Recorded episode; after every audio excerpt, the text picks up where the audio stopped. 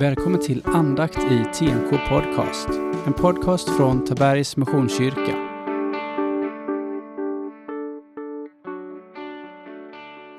Jag heter Daniel Lundstedt och är en av församlingens pastorer. Välkommen till våra andakter.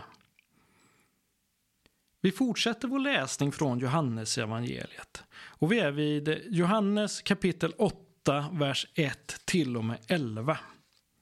Och så här står det. Alla gick hem, var och en till sitt, men Jesus gick till Olivberget. Tidigt på morgonen var han tillbaka i templet. Allt folket samlades kring honom och han satte sig ner och undervisade. De skriftlärda och fariseerna kom då dit med en kvinna som hade ertappats med äktenskapsbrott. De ställde henne framför honom och sa Mästare, den här kvinnan togs på bar gärning när hon begick äktenskapsbrott. I lagen föreskriver Mose att sådana kvinnor ska stenas. Vad säger du? Detta sa det för att sätta honom på prov och för att få något att anklaga honom för. Men eh, Jesus böjde sig ner och ritade på marken med fingret. När de envisades med sin fråga såg han upp och sa Den av er som är fri från synd ska kasta första stenen på henne. Och han böjde sig ner igen och ritade på marken. När de hörde hans svar gick de därifrån en efter en. Det äldste först och han blev ensam kvar med kvinnan framför sig. Jesus såg upp och sa till henne Kvinna, vart tog de vägen? Var det ingen som dömde dig? Hon svarade Nej, herre. Jesus sa Inte heller jag dömer dig. Gå nu och synda inte mer.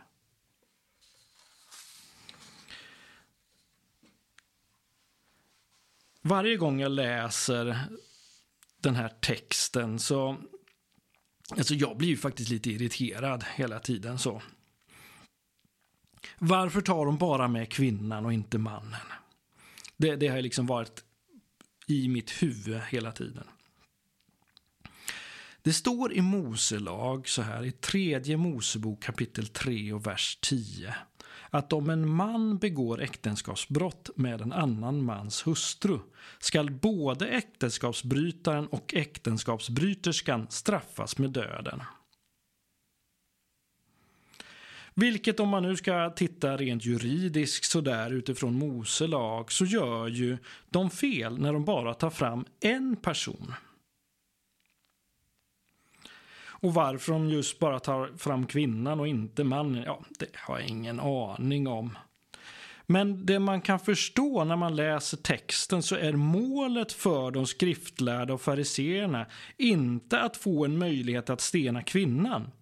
Utan kvinnan är ett medel för någonting annat. Nämligen att sätta dit Jesus. För för deras del så är Jesus i fokus, inte kvinnan eller det eventuella straffet. För det de vill få till är ju att, eh, att Jesus ska säga fel. För att om Jesus säger att han tycker att kvinnan ska stenas så uppmuntrar han till brott mot de romerska lagarna. Och om han säger nej till stening så uppmuntrar han till brott mot judisk lag. Så de tycker att de har honom fast.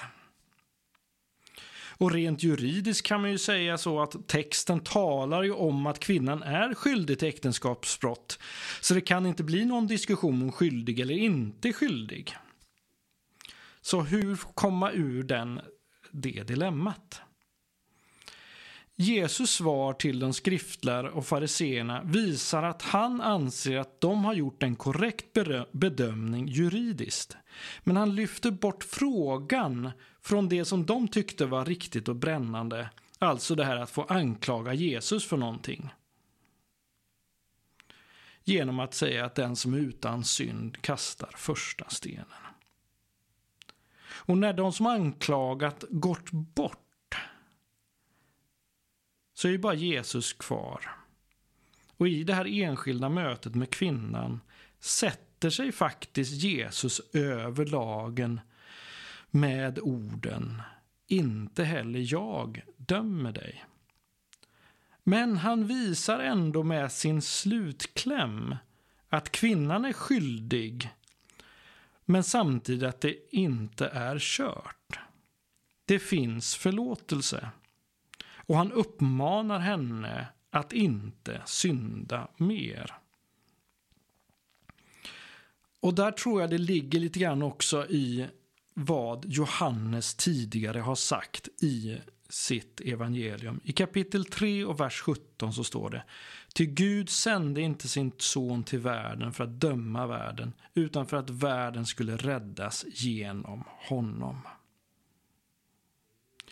Jesus blir som en god själavårdare som vågar ta fram det svåra i ljuset tillsammans med konfidenten och i det här fallet hennes synd. Se den, men sedan försöka hjälpa till att ta bort skulden så att den inte utvecklar sig till tung skam. Och ger en möjlighet för henne att finna ett nytt sätt att leva sitt liv fri från synd. Ja, Jesus förlåter.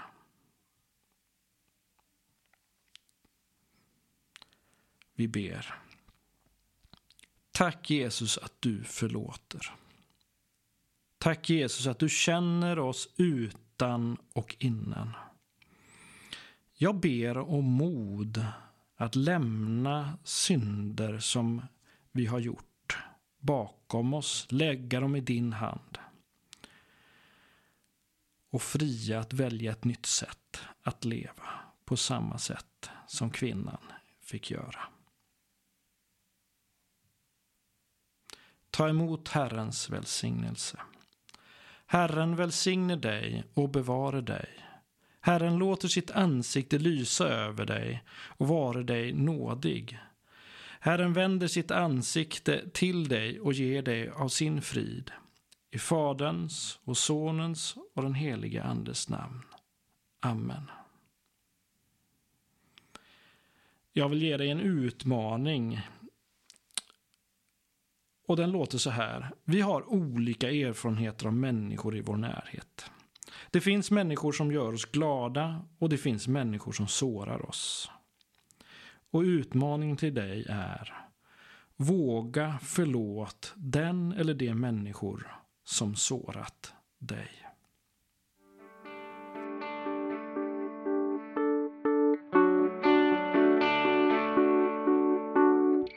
Du har lyssnat på andakt i TMK Podcast. En podcast från Tabergs Missionskyrka.